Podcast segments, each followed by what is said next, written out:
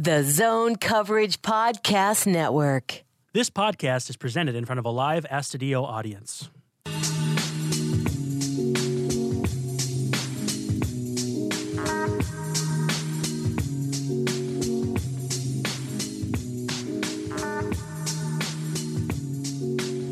It's a dreary Wednesday afternoon in the Twin Cities, and you're tuned into Midwest Swing, part of the Zone Coverage Podcast Network. You can find us on Twitter at Midwest Swing Pod. You can find Zone Coverage at Zone Coverage MN. I'm your host, Brandon Warne. You can find me on Twitter at Brandon underscore Warne. To my right is the conspicuously Twitterless Mike Gelfand. And hmm. The dreary Mike Gelfand. well, if there was a medium that was ever created for Mike Gelfand, it's Twitter. well, you know, all my friends, including Schreier, say never go on Twitter because apparently they don't feel like I have the impulse control to handle it. Or maybe you have too much impulse. May- may- Maybe we should maybe we should open it up. I just I always go on Twitter and there's some great stuff on there, but there's a lot of a lot of mediocrity. At Or stretch underscore Gelfand. I bet it's still available. I don't know if it would work for me because, you know, I, I can actually spell words like tap and Kentucky. and if, so- from what I hear, the, you know, the less literate you are, the more followers you have. No. Jesus only had 12 followers. so I like that joke. Uh, you hear the laugh. That's Tom Schreier at T Schreier3 on Twitter. We've got Justin producing today.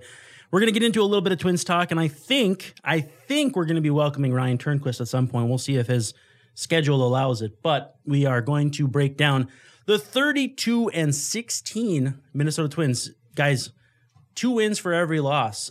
Outside of being maybe two and one or four and two, did you see this coming at all? Uh, no, but then you know, the, the kind of things I see coming are like the apocalypse, you know, the incineration of the earth. But the Twins with a 32-16 record, no, uh, things just sort of changed overnight. You know, pitchers who were mediocre all of a sudden became the aces of the staff. Yeah, you were talking about Jake Odorizzi off the air, and that was very illuminating. classic example a guy who he he has not only resurrected his career he's become exceptional with one pitch and it's a pitch that was always considered to be a bad pitch in the past like you know you go back even 5 years it was considered a mm-hmm. bad pitch he just throws the same pitch. He throws a 91 mile an hour fastball at the very top of the zone. Precise control. The pitch always just shaves the upper limit of the zone, mm-hmm. and batters can't hit it. Yeah, and every now and then he'll break off a splitter or a slider just to keep guys honest. But Right.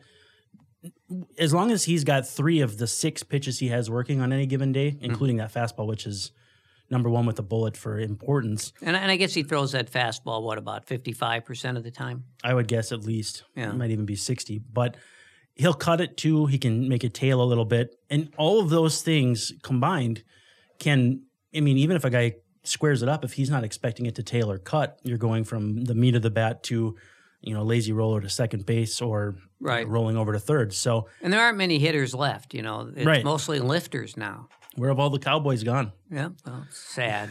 It's, It's sad, dreary, actually. Yeah, it is. So Twins postseason odds right now, 83.4% on baseball reference. Mm-hmm. They're winning this division. I mean, they're, they're going to win this division, I think maybe by 10 games. That's how bad Cleveland is. I I They're realize on, they're on track to, to win by more than that. yeah, at this point, they're six and a half games up in the Central. Cleveland, Trevor Bauer basically imploding on himself. I mean, maybe that's an overstatement.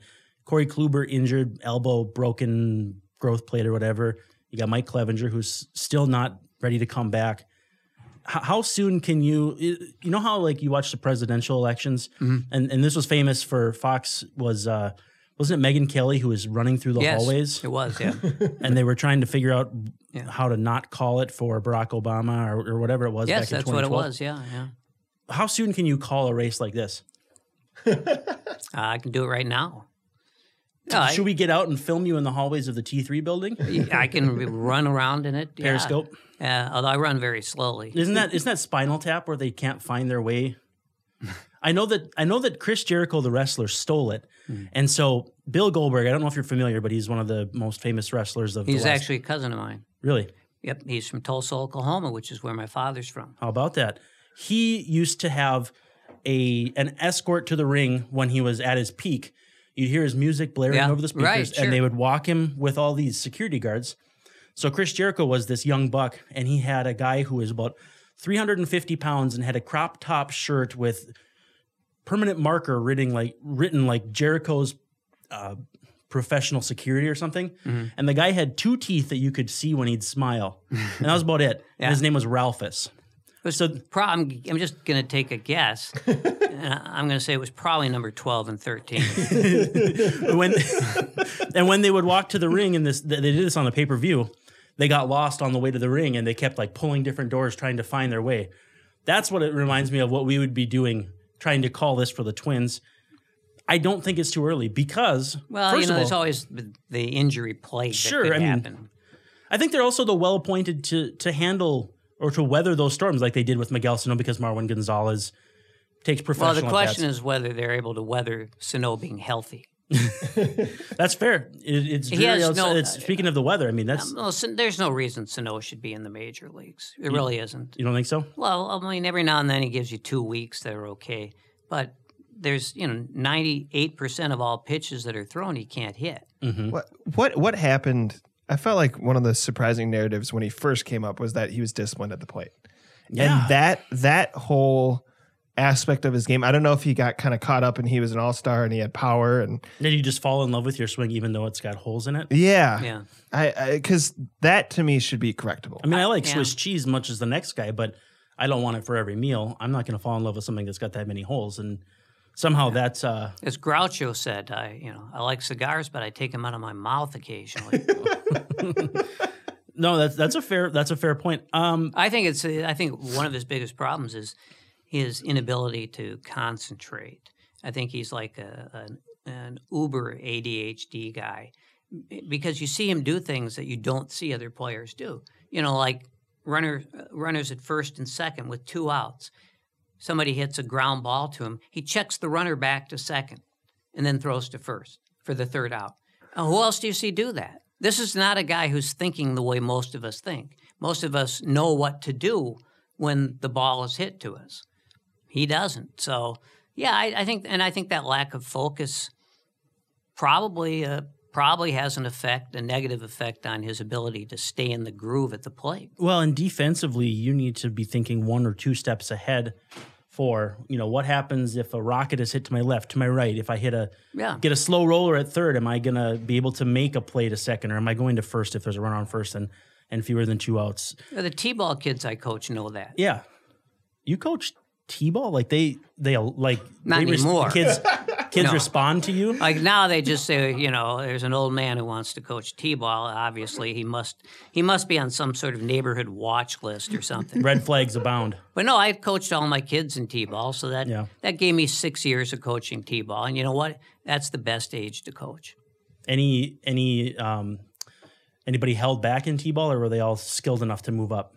Well, they weren't necessarily skilled enough, to, but they did move up. Age, Yeah, you just father time's undefeated. can't keep them there. No, no, no. That but those kids, you know, they have a good time, and and like one mother said to me, well, well, you know, Jimmy's. All he does in right field there is, you know, he just sits down and play plays in the sand. Why do you let him do that? And I said, well, if he's not paying attention, the ball might hit him, and he could pick it up and throw it. If he's paying attention, he'll never go anywhere near the ball. so yeah, you adjust to it as a coach. You know, you you. It's a good way to. It's a good way to. Uh, I would say to uh, get to have more reasonable expectations.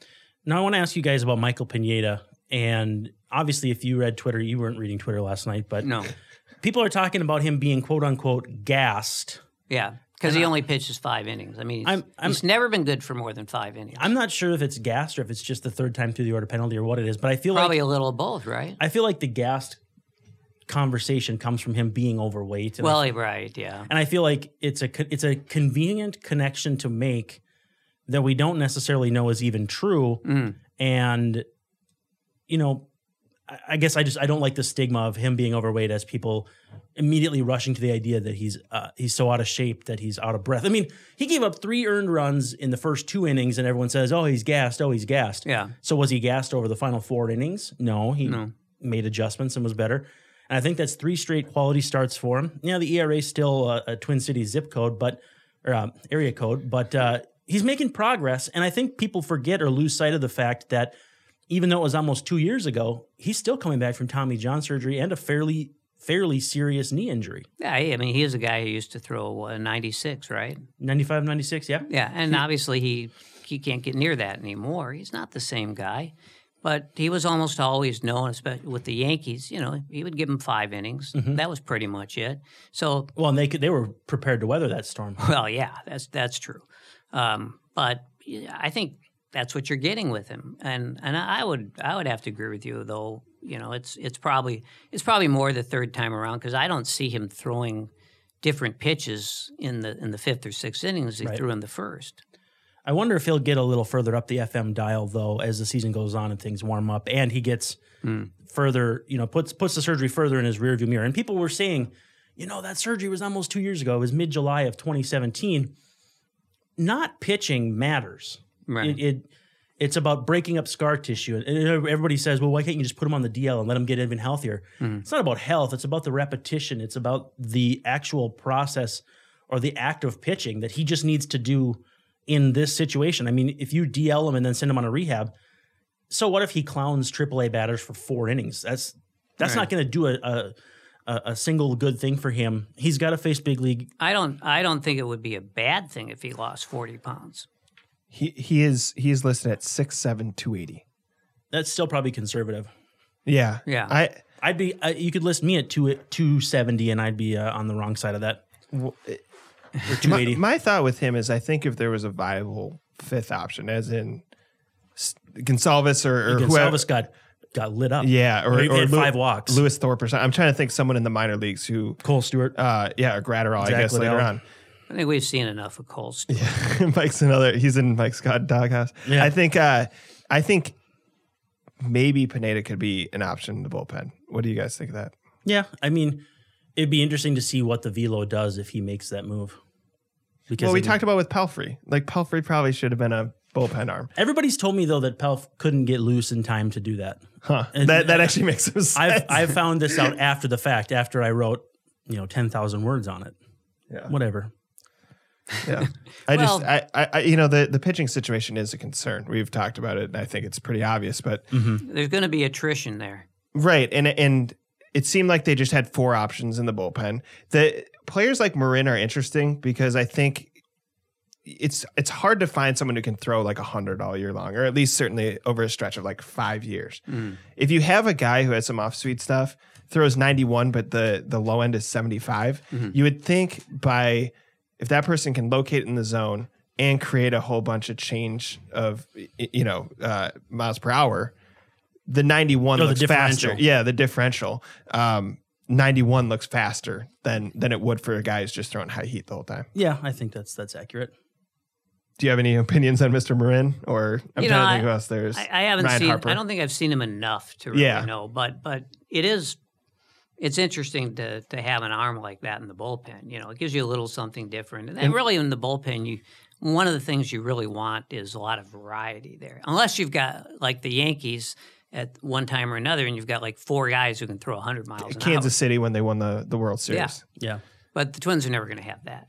No, and and so like Harper's interesting because it's all Curveballs. Well, yeah. So so Parker, it's all splits. Yep. It- mm. Harper, it's all curveballs. Rogers, it's all sliders. And you've got Morin, it's all changeups.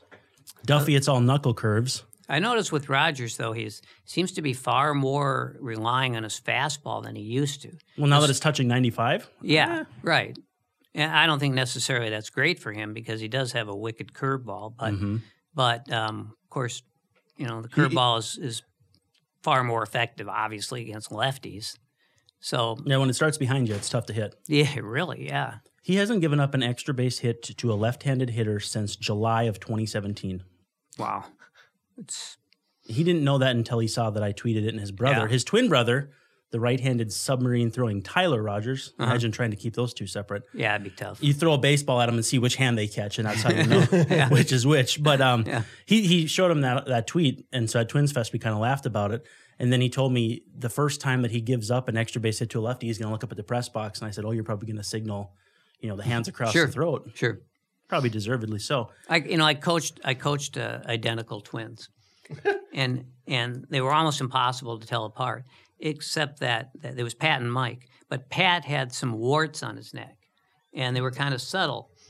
but so I, I was able to know which one was Pat and which one was Mike. Mm, Almost nobody else could do it, but I had known him for quite a while. So I would go up to Pat, who I knew from the warts, and I'd say, You know, Mike, you're doing a great job for us, but your brother, Pat, is such a pain in the ass. and he'd like get really pissed off. It like took him like five times to figure out that I, You were just messing. that I Motivating was them. messing with him. hey, whatever works. So Jose Berrios is obviously signed through next year, and, and beyond that, Martin Perez has an option for next year. You've got Jake Odorizzi, Michael Pineda, and Kyle Gibson, who are all slated for free agency. Mm. Of those three, what do you envision playing out as far as you know who they keep, who they move Well, first, I want to ask you a question. sure. I know nothing about what goes on, and I don't know the players, nothing like that. But I really wonder if Berrios is just if there's some synapses that aren't firing there. Is that just me? As far as He just seems somewhat delusional. You know, I think he's all baseball all the time. Like uh, he's he just does not shut it off. It's like you know we were talking uh, a while ago uh, off the microphone about about Berrios saying after he went four and two thirds two thirds saying you know well I you know I, I really I thought my curveball was really sharp today and my fastball was lively and then the manager says oh he didn't couldn't get his curveball over his fastball was wasn't There's a failure to communicate in there somewhere. so I just wonder if if he's just like you know a little dense I, so my my thought. Well, would that- that be for better or worse? Like a quarterback Mm-hmm. who is so dense that he doesn't know he can't make that throw, and so he tries it.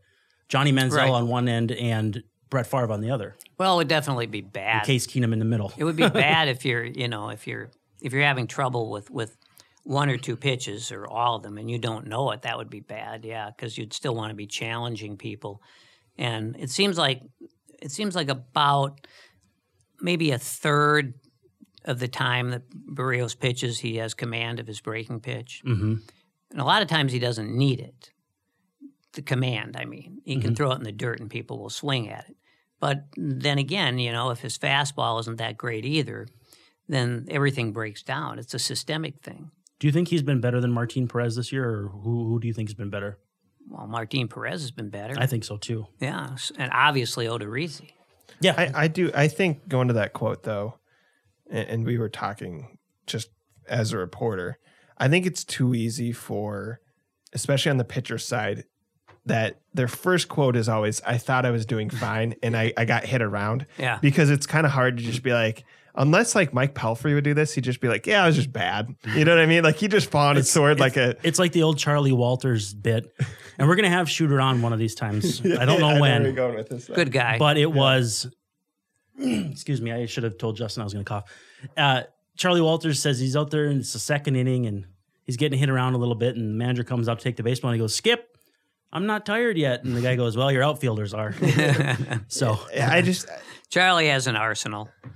I, More yeah, ways than yeah, one. yes. Because he said he also could like they pull him out of the game once the the bats got louder or something like that. you know, you could tell by the the sound. But I I think I think sometimes you have to take with a grain of salt the first thing that is said because it's probably something canned or something that's just kind of Mm. talking to talk. I think I my question there is if you pry into it, he is someone who well, maybe not. I always think of Kyle Gibson being that guy who almost overthinks everything and nibbles. Mm. I don't see that with Berrios Yeah. there is a method to his madness, as in like his regimen and when he's using which you know which pitch where. And I think something could happen where he answers the first answer, he gives you kind of a canned response, and then if you ask about his curveball, he goes, "Oh no, no, it's flat," and people were getting hit. Yeah. And it's uh yeah, it's a funny like it's a funny dynamic with um we were saying it's too often media now is inviting kind of these bad quotes. People already kind of have their stuff written, they're half listening or yeah, whatever. talk about this, talk Y- about that. Yeah, and uh, and like I said, I think kind of looking behind the scenes, Yeah. when we discuss the the coverage here, a lot of what we're trying to do is get to something very well, specific. right, and you know, I can tell you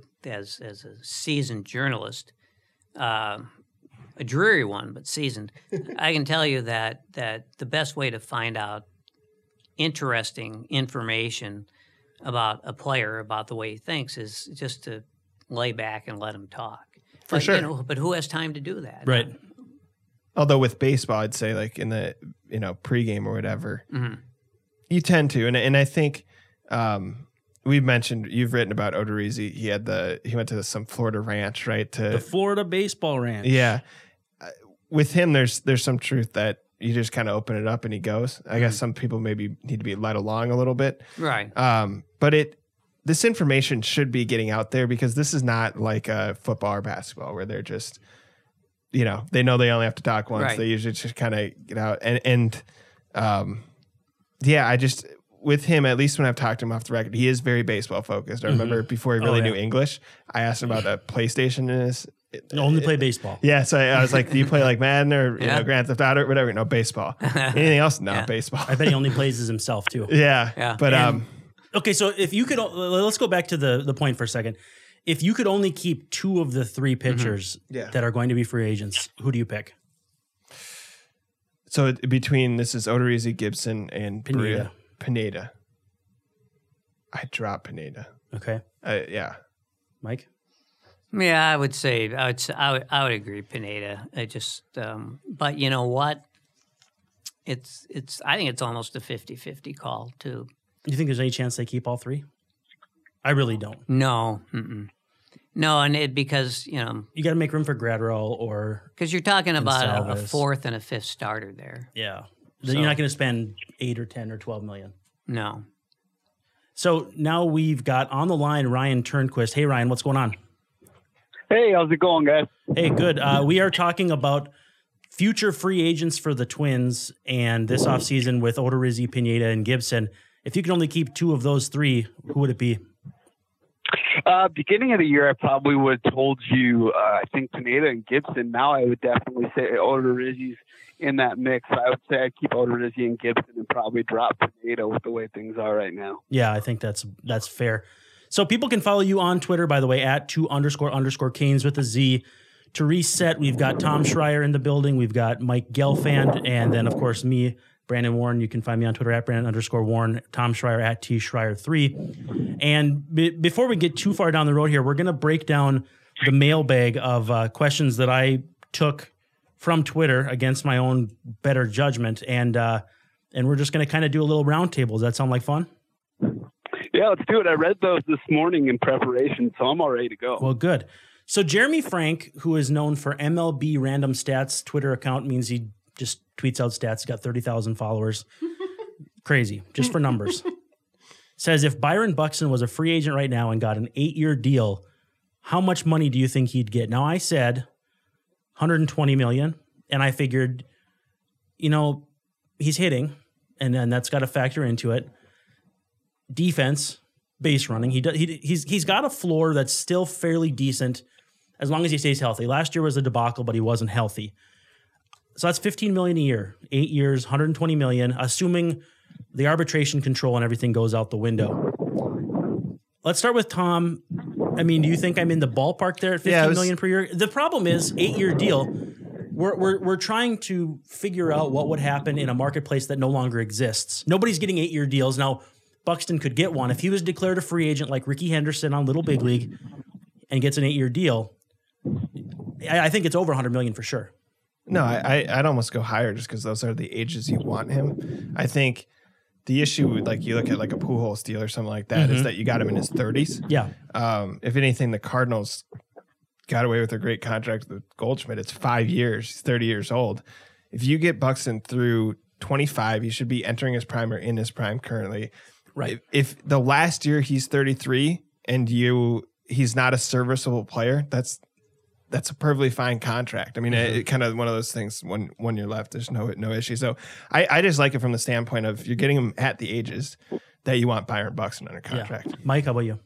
You know, I, just offhand, but it wouldn't have been a particularly informed opinion, but I was going to say 140 um, because it's not easy to find an ideal leadoff hitter. Ironically, of course, he's not leading off, but he should be.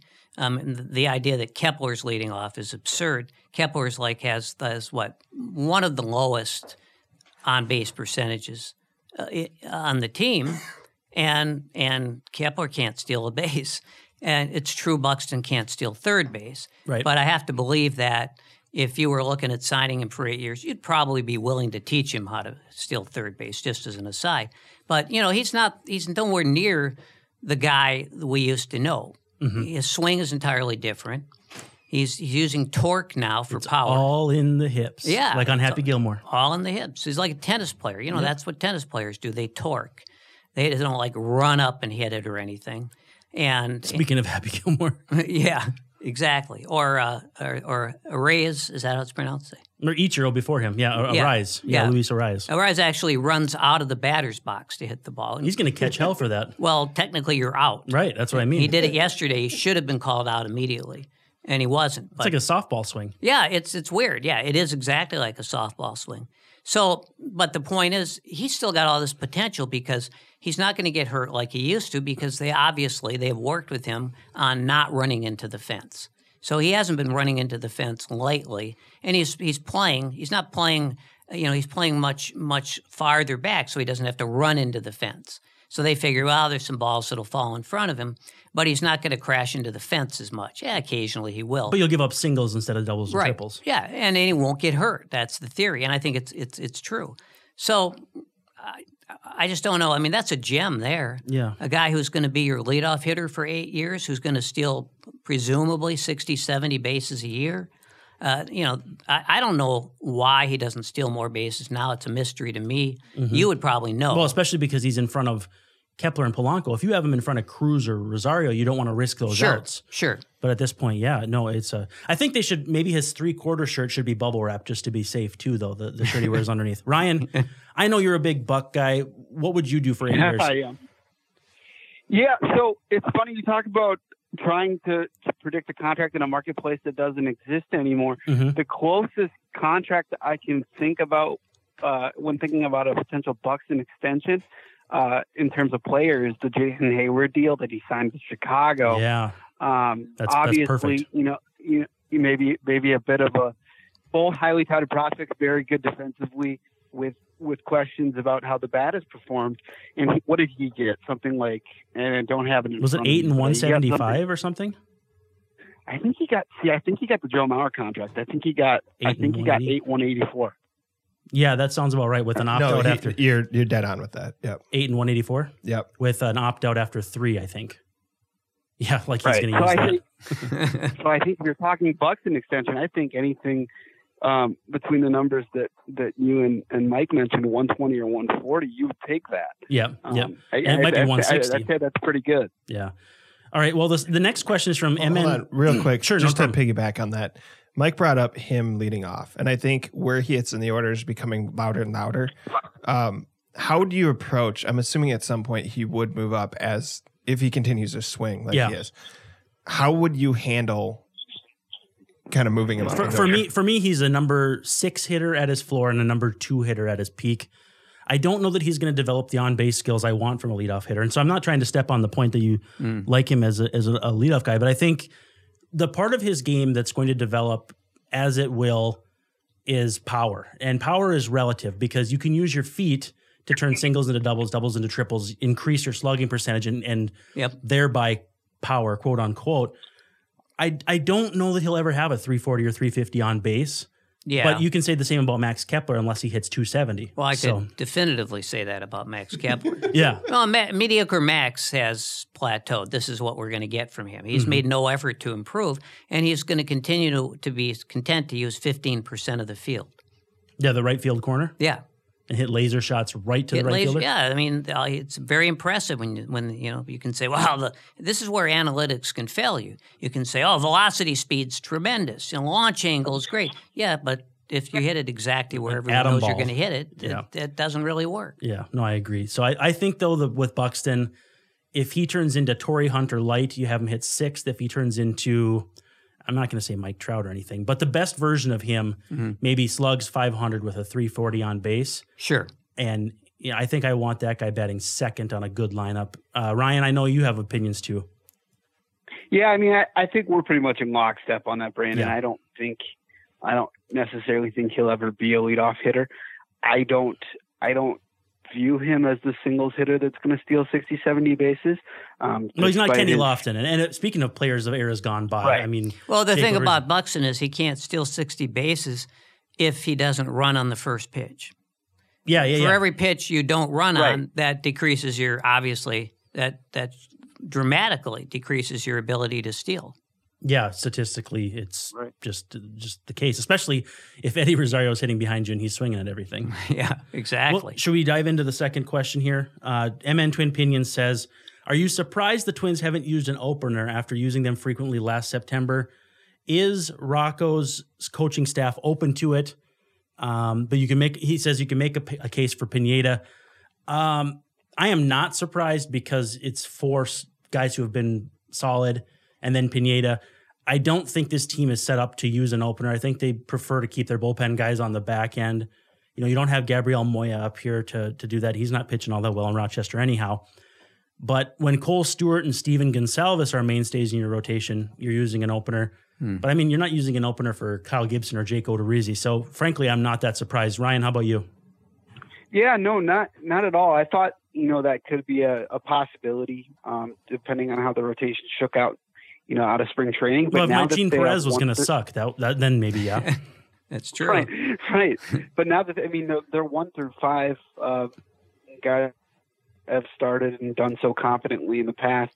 Um, no real need to use an opener. You can make a case for Pineda as he's kind of struggled the third time through. Mhm. So if you wanted to, if you wanted to tinker with that and and make sure he's only seeing you know two times through the lineup and giving him the second through the six innings or something like that, um, they could maybe go that route in the future. But right now, I'm certainly not surprised that they haven't used it. Ryan, last night I tweeted that Pineda is not who he is right now.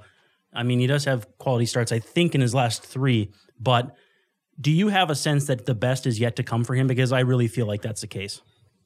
Yeah, it's it's funny. My dad sent me a text last night in the third inning said Big Mike is a weak link, and I said, Dad, he hasn't pitched for two years. He's still working his way back from from Tommy John. I, I think once we get into the summer months here, Mhm. um, and he and he really starts to get back to full strength, I I think you'll you'll start to see the Michael Pineda that that the Twins ex- have expected to see. I said at the beginning of the year um, in spring training that I thought he would end up being our second best starter. Yeah. Um, I, I don't know if I think that now with the way Odorizzi and Perez have pitched, but I certainly think you'll see him perform better as the year goes along. Speaking of Big Mike, Mr. Gelfand, how about you? Are you surprised they're not using the opener? No, I, I, I think I can't dispute what you said. This is a, a team like Tampa, for example. You know, they've got this this huge collection of guys who can pitch two or three innings. They're a bunch of misfits. yeah, yeah, and but they somehow, you know, they all fit together pretty well. But the Twins don't have that kind of team. I think they did. I think they did bullpen. last year. Maybe more so last Yeah. year. Yeah. In, in an emergency, so Pineda gets hurt, and you're not certain, like a, a prospect. Like Kohl, if, if it was Kohl that's where Stewart I'm coming going up, with it. I think then you have a. So who opens for you? Matt Magill. that's the problem. Is I don't. There's not know, really a natural fit. Well, and, and they really only have. Uh, there's a limitation in the bullpen. It seems almost irresponsible to start one in the first inning when you need all these guys to close out a game. and all hands on deck. yeah. And Okay. remember, the the true opener pitches one inning, maybe Yeah. two. Yeah. Uh, that that's that's the that's the template that Tampa has used successfully. Yeah. I, th- I I I like Ryan Stanek, the guy they use most Mm-hmm. often, but they use Sergio Romo, who was kind of a weird candidate if you ask me. But Stanek, I I really like. Um, Andy Pants underscore or it's Pants underscore Andy Andy wants to know, and this is something you guys may not speak to, but I'll frame it up to make sense. He says, "Do you do the players themselves see this as a team who can go the distance, or are they cautious, not over overly optimistic? What does the team think now?" What I want to know is can this team in the playoffs overcome that stigma, that cloud of the Yankees? That cloud was it was a Ron Gardenhire creation. I'm mm. not saying he caused it. It continued through Paul Molitor, although albeit just that one playoff game, but they didn't beat them in the regular season either. Do you get the sense that a team fronted by a Nelson Cruz or an Eddie Rosario, those guys who have that DGAF in their blood, they're going to step up and they don't care that it's Yankee Stadium in October. Jorge Polanco never looks like he's out of place. Do you get the sense that they have that DGAF button they can just flip, that they can beat the Yankees in October? Um, I want to get Mike's opinion first. You know, I, I don't. I'm just a an observer, a weathered, dreary observer, And uh, all I can say is that I, I think that I don't think it's a stigma. No, No, I think it's just inferiority. just not as good. Yeah. Yeah. Well, they were poor, they were poorly crafted to take on the Yankees in 2006 or whatever because you got guys who nibble at the zone, your your Scott Bakers, your Brad Radkes, and then you've got a team with the best strike zone discipline in the world. And that's a terrible meeting because if you nibble and you fall behind 2-0 to Jason Giambi, Yeah. and then you come with a fastball, you know, down the dick to steal a phrase, uh, he's going to piss all over it. And that's that's the reason why the Twins had no chance against him and and against the Yankees. And I think at now, talent wise, I think they can be semi close as long as they don't get to the bullpen in the fifth or sixth yeah. inning. Well, and- the pitching is is competitive for sure. Yeah. And the thing is, I think if you if I look through their lineup, I don't see top ten guys at any position. For the Yankees? Twins. I Oh. don't see top 10 guys anywhere. So, and with the Yankees and Houston and Boston, I see a lot of those guys, you know, like at least 3 on Mm-hmm. each team, but I don't see any of those, uh, well, probably most of the players on those teams. I don't think there's a top 10 guy in the Twins lineup. But is there enough balance? I, I sum of the like a sum of your parts, like Detroit 10, 15 years ago when Magglio Ordonez, you know, pre Miguel Cabrera or maybe Mm-hmm. early Miguel Cabrera, who I guess he'd be the number one first baseman. But there are some teams who've been some of their parts. Uh, the Royals a few years ago too. sure. Could the Twins be one of those teams? It, it, to me, it would just be about the pitching. We, Yeah. we know what we're going to get from the position players. Sure. Tom, how about you? What do you say as far as uh, if you if you because you've been in the clubhouse, so you see. Yeah. For me, and I, I wrote this. There's a guy who said we're going to the playoffs this year, and he looked me right in the eye when he said it in Fort Myers, and I was like, hey, I agree with you. I think you guys are going to be great. Yeah, I, I think Mike's onto something that the Yankees are typically a better team. In fact, usually better than most of the teams in the American Yeah, how League. unfair is it that the Twins get good again and the Yankees are getting good But- again? but that's I mean, what- when the that's what Yankees you are bad, they win 83 games. Yeah. When the Twins are bad, they win 50. And the Yankees have 13, 14 players on the on the list. Yeah, and yeah, they're yeah. Yeah, still- right now. They're still really They good. still took two or three. Yeah, from the so Twins. I to be fair though, I actually like it when the White Sox and Yankees are good while the Twins are good. I think that that if you know the Twins should aim to beat the best teams in But the the league, not Royals try didn't to have to beat the Yankees to get to the World Series. Yeah, yeah, yeah. How unfair does that feel? Um, I mean, to me though, I think I think they should beat or build a team to try to beat the Yankees. Mhm. And 06 was a team that this wasn't like 02 when they surprised everyone and I think people thought 06 maybe the 06 might have been the best Twins team of my lifetime. yeah, and I but it sh- it should be a team designed to beat the best team in baseball in my mind Or in this case, not even Oakland. if there is a mental block, it should be erased not just by the young players you mentioned who I think have a different mentality than a lot of Twins players have in the, in the past, but you have Schoop, you have Cruz, you have the veterans like that. Also, Rocco comes from the Rays organization. You can't be a Rays lifer The and be like, we just can't beat the Yankees. I'm The sorry, David, guys. The David of all Davids against Goliath. Exactly. So he's coming from a, an organization where they really don't have a lot of resources and are kind of always. But is that transferable, or is that just a, a function of being the Rays? They should. I the one thing I I picked from one of the um, press conferences, or whatever it was, he was asked about how they're going to handle losing streaks. So they did. They had like that 11-0 loss to Houston, uh, the bad loss to Philadelphia. A couple of these where The Odorizzi one. Yeah. yeah, a couple where they could have really spiraled out of control. And he said, and I, I thought this was right. Like, let's not just freak out every time we Put the music on. Put the music on. Turn the turn the TVs on. Talk to each other. And, and um, that doesn't mean kind of like have a celebration or something. But no dance party. um, but if you can normalize losing, especially in baseball where it happens a lot, I think there's it helps get out of a negative mindset. Ryan, do you think this is a team that can beat that and stigma or whatever you call it of, of the Yankee curse? Yeah, I mean, I think that stigma is a little overblown, especially Mhm. considering that the front office is completely different, the manager is completely different, the players are completely different. It's this. It's not the. It's not the same. The same group of guys that was around for this. This whole Yankee cloud, you know, in, in the mid 2000s. I also, I think, one of the things I've really enjoyed about this ball club is their resiliency. You know, Mhm. I think there's something like was it 12 and 12 and 3 13 and 3 after a loss or something like that Right. um, and they always seem to whatever happens the day before good or bad they always seem to throw it out the window and just go play ball and the process is the same the next day um, and i think i think that could be attributed a lot to to the manager um, to some of the intangibles that rocco brings and um, And I think I think having an attitude like that, a guy leading the leading the ship like that, um, sure, they, can take down a team like the Yankees. I don't think the the stigma part of it is an issue so much as uh, Aaron Judge and Gary Sanchez and Gleyber Torres, guys like that would be the issue. Yeah, yeah, there's no question about that. I like this next question from Jake Adams at Jacob Adams Twins. Who are your all stars as of right now from the Twins? And I said Jorge Polanco and then one of Martin Perez, Jose Berrios, or Jake Odorizzi. Mitch Garver getting hurt when he did might hurt his chances, but catcher is so shallow in the AL. You could you could still make a case.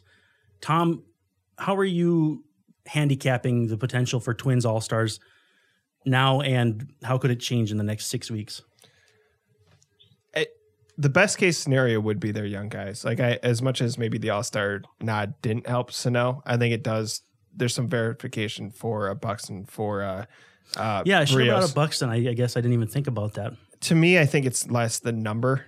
Um, maybe that matters to certain fans or people in the organization or whatever. It's more who who is the All Star. Because if it's Nelson Cruz carrying you, that's exciting, but he's not part of the future. To me, I would look specifically at, um, and I guess most of my focus would be on: is it Berrios? Is it Buxton? Is it Polanco. yeah, Polanco or Rosario or something like I think Polanco has to be the favorite right now to be the first or the token. I, I hate that word, but the the required. I think Polanco. Representative. representative. Yes. Better than token. How about uh, how about you, Ryan? What are you thinking for for all stars right now? I know it's early, but all star voting starts early every year. It is early. I think I agree with you. Polanco would be their initial representative, and I think if they continue to play ball like they are, you know, um, second best record in all baseball, half game behind the Astros, they're going to get multiple guys in there. So then you're talking about, uh, like you say, one of the starting pitchers. You can really to pick your pick your poison there, as far, as far as which one you want hmm Might just line up whoever's lined up to pitch. Right. Yeah. And then so and then it's guys like it's Polanco. I think Rosario, if he heats up, it's you know, it's still possible, thirteen homers. Buxton you certainly have to consider uh leading the league in doubles and if the average plays around two seventy five, two eighty, I think he's he's got a legitimate shot. And then a guy like Taylor Taylor Rogers as well, Oh, yeah. who's been absolutely lights out in the pen. Yeah, that's a good point. Mike, how about you? How would you vote if you had a ballot in front of you and you were punching out Chads? Well, uh, Polanco, clearly. Yeah. Um, I don't think it's that close among the pitchers. You know who I think should be the All Star. Odorizzi. Yeah. And the numbers are there, and I've watched him pitch pretty much every game. I know what he does and can do. And he's found something that no one can beat right now. So, and if he maintains the precision of location, that's what I think. Now, of course, I I'm still kind of fixated on my belief of who the MVP and the team is going to wind up being. And I know I know very few people would agree with me, but I'd say it's Marwin Gonzalez Oh, I like it. Just because of the versatility that he's versatility, and also, you know, he's got to be hitting over 300 in the last what six weeks or something. 352 this month, I think. Yeah, yeah. So this is the real Marwin that we're seeing now. Obviously, the guy we saw in April was nowhere near ready to play. Yeah, he's just slow, slow to to deal after not playing all of spring training. Like he he was in spring training. It's not like Miguel Sano not playing all of spring training, but Yeah. an abbreviated spring training can do the Lomo thing, or it can at least make you slow out. of I, I think gates. that he's the team's best third baseman, first baseman, and left fielder. there's a there's a legit case to to be brought up there. I think that's and that's he's always been a great clutch hitter. And we know that he'll have a few slumps because that's the nature of who he is. But I think, yeah, I think you know he's great for team chemistry. I go with Marwin. Jack Morrison wants to know. Jack Morrison that sounds like Jack Morrison. Yeah. Interesting. uh, he says, "Who are the Twins looking to potentially trade for as the season inches closer?" Now, I want you guys to just play along with me. I went with relievers as far as the the main target. I mean, could they use a starting pitcher? Sure. I don't know what you would do for the offense because I really don't think you have room to add anything. So I went with relievers. And I'm gonna I'm gonna give you my power ranking one through five, and then I want to know from each of you guys either what you think of my list or who you might add. But I said number one, Will Smith of San Francisco. Number two, Michael Givens from Baltimore. Shane Green from Detroit, number three. Greg Holland at number four from Arizona. And then Ian Kennedy from Kansas City. They'd obviously have to kick in some money because he's got a big Yeah. contract for next year. I think it's like 16 and a half million. But that's my one through five. Ryan, I want to ask you first. What do you think of my list? And, and is there anybody else you've kind of focused on if you wanted to add a reliever? Uh, I like your list a lot. Uh, Will Smith is my guy. Uh, has been really um, for the last few months in terms of of targets with the Giants not uh, not playing well, and he he's really gotten back to form Mhm. over the last you know, half a year or so, uh, maybe three three quarters of a year. Uh, so he's been my guy. I actually, you know, there's a lot of you know Twitter speculation and Twins fandom speculation about Madison Bumgarner. I I prefer Will Smith to Bumgarner in a trade. Wow. I think they I think they need a reliever more, and I think he's lights out.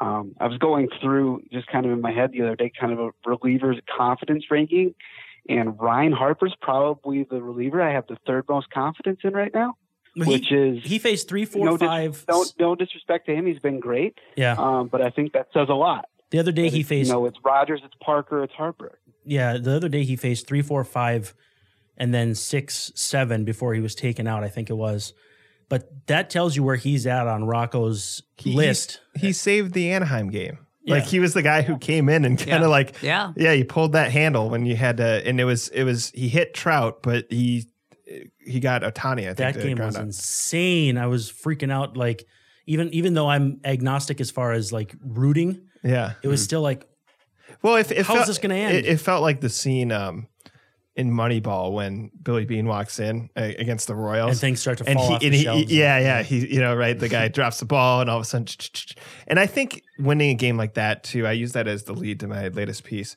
It tells you a lot about the Twins that the bullpen's an issue because they were up big, but also maybe this is where they're a little different. That there's some mental fortitude you'd hope Mhm. that a team like the the Angels, which is they're just a funny team. They're like they should be really good. The They're- owner, it's a big not, market. though. They're just not good. But that top that what uh, Morin had to face, the top end of their uh, lineup is actually pretty solid, right? I mean, the, Mhm. the Trouts and the Simmons, yeah when, Simmons, yeah. when he's got a healthy ankle.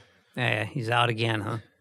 Yeah, Yeah, he that's tripped right. On, he tripped on first base and he's got a grade three sprain of his ankle, so he's out Oh. for probably two months. D- Dick Oh. Bremer trying to say his name was one of the funniest things. Andrelton I mean, Simmons? It is a very hard name Gran- to say. Grandpa just can't handle that one. Huh? they call it. They just call him Simba in Atlanta, so I think that's probably easier. So, do either of you guys sitting here in front of me think that it's reasonable to expect them to add a bullpen arm? And and you know, where do you stand on my list? I like your list. Um, I think in terms of who they could logically acquire. Um, I think it's good reliever, bad team is what you have to focus well, on. Well, that's what I'm thinking of. You know, I, I mean, Shane Green fits that Mm-hmm. perfectly, and he can throw in the high 90s. Also, the Tigers should be motivated to get rid of him as soon as possible Right. because he's had some stretches where he's unhittable, and then his elbow starts barking and he can't feel his th- fingers. You know, he had That's a problem. yeah, he had some nerve issues. I can was- feel my fingers, but no one else can. They call him fingers, but you never see him fing. Oh, there they go. It's a There they go. paradox. um, That's Otto from The Simpsons. just just to throw a one of us name in there. Brad Hand. I was gonna say if Cleveland I just think we talked about him last week. yeah yeah. Can we get that sound effect again? Yeah, I, don't, I can only do it once. I think Okay, well. I was going to joke about Nick Anderson, but it looks like Nick Anderson is striking people out, but is not good otherwise. Oh no, he's getting. if, if you make contact against Nick Anderson, the exit velo is like an average of. I saw it. 110. I saw it live. Yeah. Bri- Brian Dozier. Yeah. Yeah. Uh, So, Brian Dozier, hey, he's up to 207 now, I think. oh boy. Yeah, Are you talking about forward. weight or batting? well, average? you know, probably both, but All right, here's the name that someone wants to know. Nick Olson wants to know about Francisco Liriano, who has been setting up Felipe Vasquez on the Pirates. Now, the Pirates are in a weird ethery spot in the NL Central in that the Cubs have just started lately taking off, so they're not blowing the doors off the, the barn, so to speak. The Cardinals, I think, are a better team than the Pirates, but they haven't played all that well. And the Brewers, we got to talk about Justin's. Uh, are you wearing a Domingo Santana player jersey today? He is. He says with so much we are we are way in the weeds on that one. But uh, I think the Brewers are better than the, them too. And I mean, the Reds could even be. The Reds made a lot of moves to be mediocre, which uh, Yeah. was about the only thing, the only team in baseball that made a bunch of moves to be mediocre. But uh, the, the Cardinals, I saw some stats, started 20 and 10 and are like, have won like four games Two- since then. or two and something- nine cents or Something something. insane. Yeah. but if if the Pirates fall out, there's really no reason for them to keep Liriano. He's 35. Yeah. He's been setting up for Vasquez, like I said. These guys don't have any connection to Liriano. It's not Terry Ryan anymore or anything. But I don't know, getting a lefty out there to give Taylor Rogers a little bit of support. It's not the worst idea I've heard. It'd be such a funny return because there's there's people who will remember.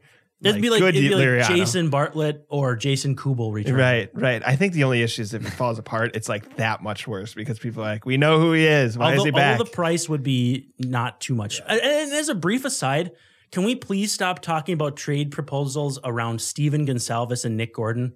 Can we just call so- for a moratorium on that? Yeah. Yeah, I know Ryan's got opinions. Yeah, I don't. I, those two are. I don't know if they're they're major leaguers to be honest. So, and I think, uh, and I think a lot of fans still are on the, the prospect hype train with those guys, even though they've fallen off quite a bit. Mhm. Uh, Francisco Liriano, you you you well know I have a deep affinity for him. Um, He was your I Byron Buxton practic- before Byron. That's exactly right. He was. Um, and just practically speaking, uh, to be able to have another lefty in the bullpen with Taylor Rogers, I think makes a lot of sense. So he's certainly a name, um, especially relative to acquisition costs, that I think would make sense. Well, I think too the big thing is that the struggle of Hildenberger has given the Twins an opening to make an addition in the bullpen. I think we all viewed Hildenberger as, yeah, you know, he'll be the sixth inning guy. They're not going to ask a ton of him, but the fact that one of the guys with options got shelled means that guys like Ryan Harper, like Mike Morin, have stepped up. But it also makes it more likely that if they wanted to go get somebody to fill that role, you know, they could DFA Morin. I don't think they would do that now. But if let's say Harper slips, let's say he's Aaron Thompson 2.0 and he gets overworked and slips in, in July, they could easily send him down and make a trade. I think that opening between Hildenberger and, and Addison Reed not being in the bullpen, before it seemed like a fairly stocked bullpen as far as who you're going to nudge out and how pissed are people going to be about it when they go beast somewhere else like Liam Hendriks. I think that there's an opening now for whether it's Craig Kimbrel or whoever to to make that addition, and it could be Francisco Liriano. I think it'd be a good fit. Yeah, I would. I would say there's honestly right now there's as many as four spots in the bullpen where you can kind of swap in and out with Austin Adams, Mike Morin, and Tyler Duffey, and if Ryan Harper struggles, those are all guys you could you'd have to DFA uh, Morin. But Duffey has options. I believe Harper has options. I could be wrong on that. Oh yeah, he's got he's got all his options. le- or I think he's got. so That's a good question. I, I think he's got one option left. Maybe. have two. No, either way. I mean, So uh, yeah, it's. I mean, you have to DFA Morin, but Duffey has an option, Harper has an option, and then Austin Adams is, uh, you know, just another arm. So there, there's a lot of there's a lot of um, room for improvement there, and on the back end of the roster in the bullpen. Um, and I don't think any any guys you lose sleep over potentially losing. right. How about you, Mike? What do you Yeah, think? I I mean, I, I agree. There's four four guys in the bullpen probably who are just fungible. Uh, So they stay, they go. It isn't going to make that much difference. It's it's uh, you know these are guys who've all pretty much very efficiently regressed to the mean or Mhm. will.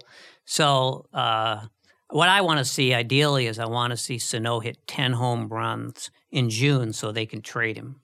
But maybe I'm asking for too much. I mean, to be fair, it is a move potentially like Falvey and Levine would do, kind of put their stamp on the team or show like, Mhm. you know, I think sometimes they like something electric to for attention or whatever it is. But just one point on Nick Gordon, the injuries are the issue, right? He actually hit when he came yeah, back. but I mean, it's it's such a small sample size. He had Yeah. he had the acute gastritis and then an adductor strain, or no, it might have been a th- I think a thigh. Is that adductor? I don't and he's know. a singles hitter, and he doesn't have much speed, right? Yeah, I think I think why people are intrigued by that trade is that if Polanco, if we view him really as a second baseman down the road, you know, Mm-hmm. long term, it's nice to have a prospect that you can move that's in the same spot, right? Unless we think Nick Gordon's a shortstop, but he's not uh, a better fielder than than Polanco. yeah, and I guess that's kind of the luxury of being a um, a team with a good farm system that's having unexpected success. Is again, if like Kirilloff takes off, Yeah. Kepler then's a movable contract. or you can like part that. it out with, you know, number ten prospect Akil Baddoo or something like he's he's struggling now, but but that kind of player can. How is Nick Gordon? Uh, well, how does how, what's what's his ranking among prospects? Uh, I'd say the consensus is about five or six. What about you? I know Ryan's got a personal top ten. Where would you put him? I'd say five or six at Well, best. It, in prospect in the Twins organization now, Yeah, Nick yeah, Gordon, Yeah, maybe. I'd I'd have I'd have him in the 12 to 16 range. Okay, yeah, I, I, I, might have been I'd- overshooting. I'd have him in the team. Yeah, so I'm not. That's that's where I have trouble thinking he'd have value. MLB.com has him at 10 between Blaine Enlow and Stephen Gonsalves. Yeah, Gonsalves has fallen off the radar too. Yeah. Okay, so this one's a fun one. Shay McGinnity, who Tom and I met at the last Twins Daily uh, Gleeman and the Geek thing, Yeah. Tuesday Taproom Tour. Tuesday yeah. Taproom Tour. He was from Kansas City, but he came up and was uh, hanging out at the, the Taproom Tour. He says if you had to guess one guy not currently on the 40 man roster that has the best chance of making a big impact the rest of the year, who would it be? And I think I'm gonna I'm just gonna read mine verbatim. Bruised Brusdar Graterol as a high octane reliever down the stretch. The Twins are going to have to fill rotation spots next year unless they somehow retain all of Odorizzi, Gibson, and Pineda. And if you want Graterol in that mix to start 2020, you get his feet wet in August and September throwing darts out of the bullpen. Thoughts? That, that's where I'd go with that. I mean, I, the other option there maybe is Lewis Thorpe. Do you He's on the think- 40 though. Oh, yeah. Jake Reed maybe, but I mean, it, I can't Jake, see him. Jake be- Reed's another one that he's been trapped in AAA for but like he's four not years. going to be a high end guy. That's why I go Graterol completely off the. I mean, not not necessarily off the radar, but if you're going to get a high impact guy, it's got to be him. Ryan, what do you think?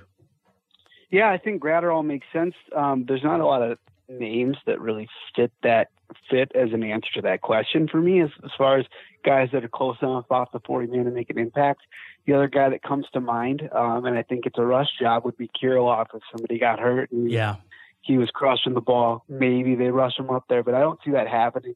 I think the uh, the Graterol scenario is far more likely and, and, and somewhat plausible. Mike. Uh, this is way above my pay grade. I'm, I'm a horse player. But but I mean, I can't bet the horses and, and still study the Twins minor league organization. Yeah, that's true. But you, I mean, could you see them bringing a, a young kid to to put in the bullpen with mm. the idea that hey, let's see how you react on the big stage, and then put you in the rotation next spring?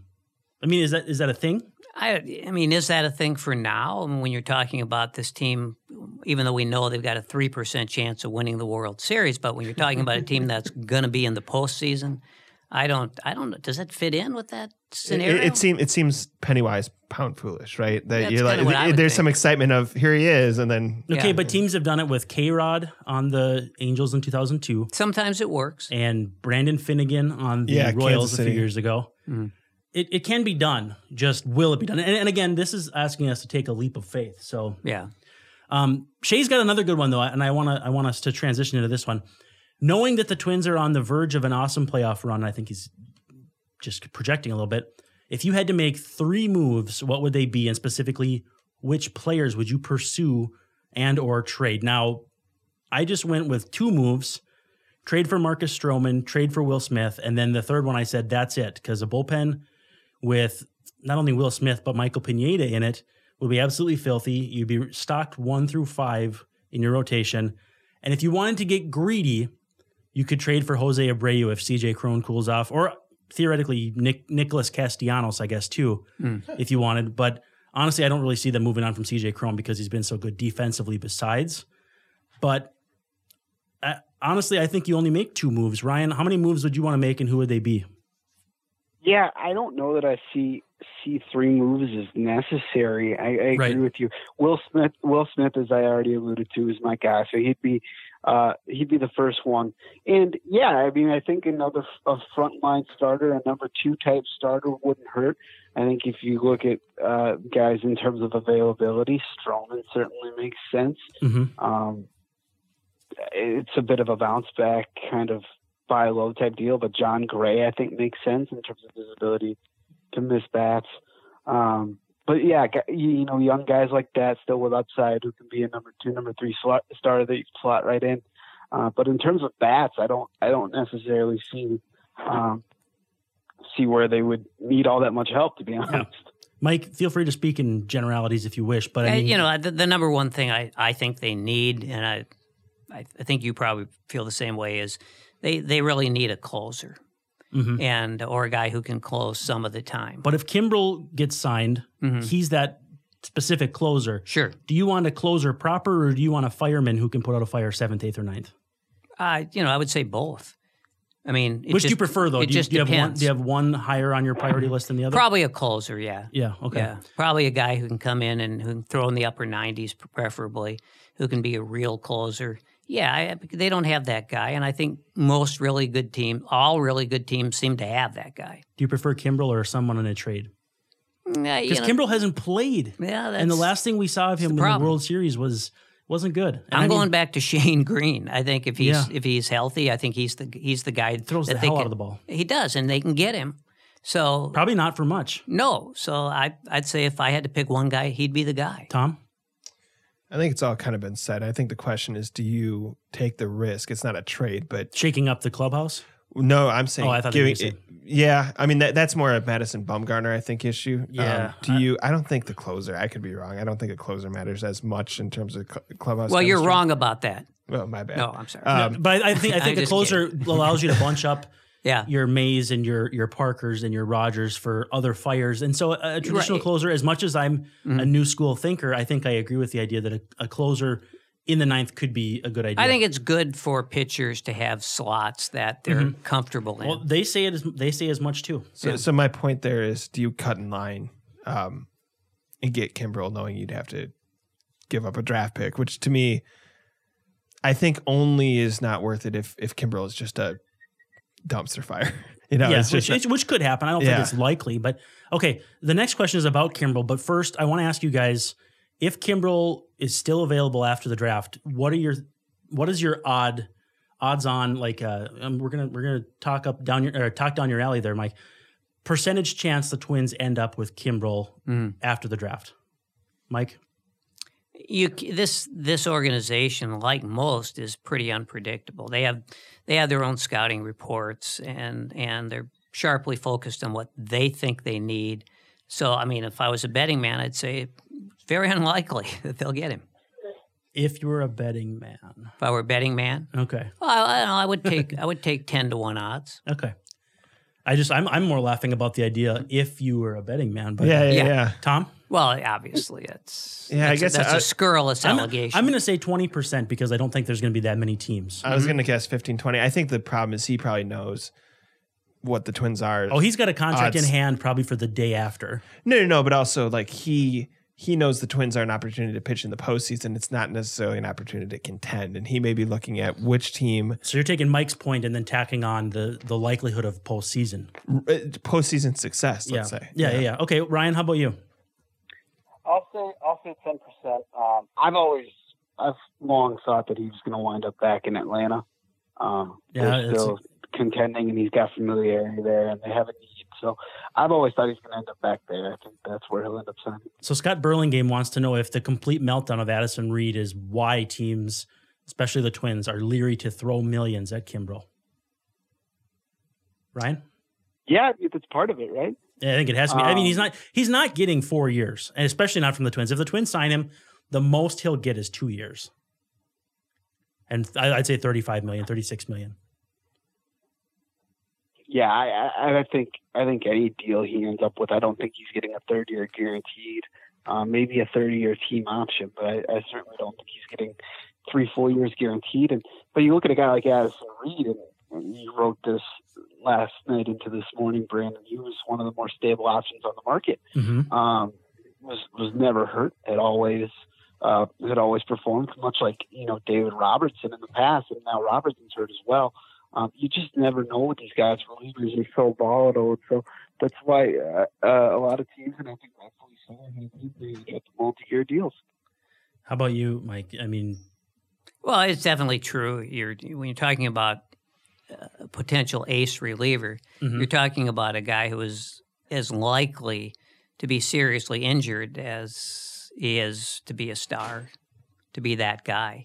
This is what you deal with with closers. That's why they're always available. hmm yeah, I think that I I wouldn't go above two years.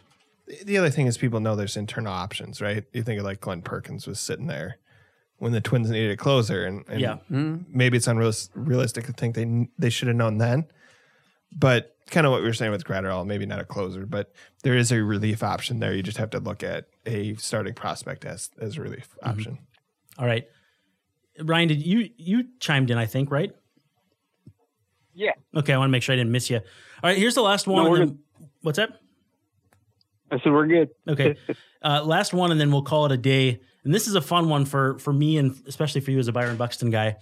Terry Anderson wants to know if you can have Byron Buxton as he's performing now for the next eight to 10 years, no more, no less, or what's behind door number two, which is even more untapped potential, but also a lower floor. What do you choose and why? And Ryan, I got to know your opinion first. I mean, do you want a more volatile Buxton or would you lock into what you have right now? Because I said lock into what he is right now. I, I you, you want to gamble on that Mike Trout potential if he were to have more than than what he's shown. But honestly, I'd lock in at where he is now, which is you know good BJ Upton maybe. Yeah, if, if I, I I would do the same. I mean, if if you're talking about locking in for the next seven to eight years to a guy hitting 275, 280, who's going to hit a lot of doubles, Mhm. has a little pop in his bat, and play the best defense in center field in the league, um, uh, give me that. Because I, I mean, that's a what a four and a half, five win player, and uh, that's nothing to turn your nose up at. So Absolutely. How I'd about you, keep Mike? it where it is. How about you, Mike? Is Buxton is solid. You pretty much know what to expect from him, and it's pretty good because I believe he has reinvented himself, or with the help of many other people. I believe what we see now is what we're going to get. Only I think we'll see something a little better. I think he'll get better at running the bases. He has to. Yeah. With all that He's speed. working on something. Yeah, exactly. No, I I'd be more than happy to get Buxton rather than just start dreaming about something. Do you think sending him home last year helped at all? And I know everybody got pissed off about it, Mhm. but honestly, the fact that he was healthy-ish, Mhm. I think they said, "Listen, we're going to lose 90 games," and then they won. They lost 84 because they played teams less interested in winning than they were down the stretch and won like seven in a row. Mhm. Um, I think sending him home ended up being the right move. Yeah, I I think that it would it probably would have worked out either way. Yeah, So I don't. I, there there's so many things that that we we could disagree about. I, why look for trouble, right? yeah. I mean, this is You're not right here. I don't have to look for trouble. No, exactly. Yeah, and don't. I, I love to look for trouble. Don't get me wrong. Mm-hmm. Um, at my age, it's hard to find. At least we have a podcast studio that we can have you here. Mhm. I like that. Yes. yes. Tom. Um, yeah, I'm. Just, I I agree that Buxton now is is a solid player. I think to play devil's advocate, especially if he was 23, I think you Yeah, definitely he's- he's definitely gamble. on it. I think him being 25. I guess the the thing is if um, it's hard to change the narrative that to be fair he had no control over that. Sports Illustrated, in what like 2013, said you have Harper and Trout in your minor league system, right? And I think we're going to learn that you have probably an all star in Buxton, Mm-hmm. and with Sano, a really volatile hitter who really kind of makes you shake your head. You might have. Mark Reynolds. You might have Yeah, who, yeah, who The, project? the problem is that Joey you probably what you probably have is Sano. let it snow. Or maybe don't let it snow. Yeah, that's what I'd say. Uh, You guys have any closing thoughts before we uh, sh- shove off uh, for this dreary Wednesday? Got to bring dreary back to the table. It's actually pretty nice out by now.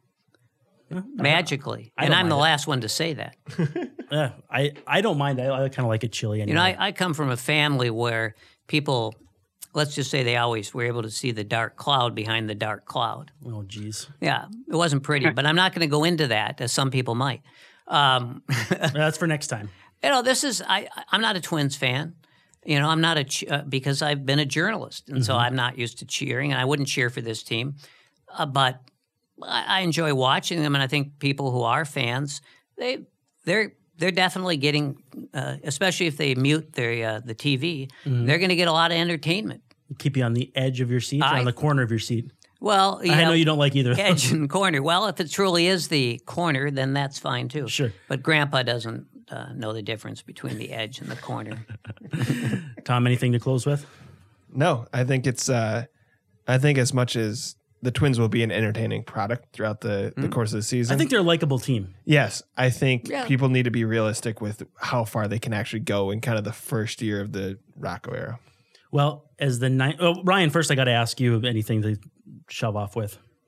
Yeah, I mean, just just from the Twins fan perspective, I would say just enjoy it. I mean, the ball club's 32 and 16. Their second best record in baseball is that they haven't uh, played this well in quite some time. So um, instead of looking to the future, worrying about, hey, can this team beat the Yankees? Can this team beat the Astros? Whatever it may be, just enjoy it while they're playing this well, and um, hopefully show up to the ballpark. Too. Yeah. that's what I would say. I think there's more left in the tank too. Uh, you know, they haven't been overly impressive in some of these wins, and so they could. So still you don't think better. they played their best baseball? I don't think they've played their best baseball yet, and I know that's probably going to floor some people. But I, I go back to 1987 as we as we close. We were just trying to get our affairs in order, and we won the whole dang thing. Mm. I feel like when you talk to when I talked to Thad Levine in the offseason, they said, you know, we don't view our window as open yet. We're opening in. We are opening the window. I think the window got sucked in by the rest of the league, just kind of deciding, you know what, we're not going to try. The Twins are 32 and 16, and they're not going to play teams regularly who are trying. Yeah. So they could easily win. it's going to be about half and half. They could be 90. They could win 95 games, and it won't be like they were that much better than last year, Mm. just because teams aren't trying. But that's all we got for this week's edition. For Tom Schreier, for Ryan Turnquist on the phone, and for the Twitterless Mike Gelfand, the dreary Mike Gelfand. We got Justin producing. This is Brandon Warne saying thank you so much for listening to Midwest Swing, part of the Zone Coverage podcast. Rock over London, rock on Chicago.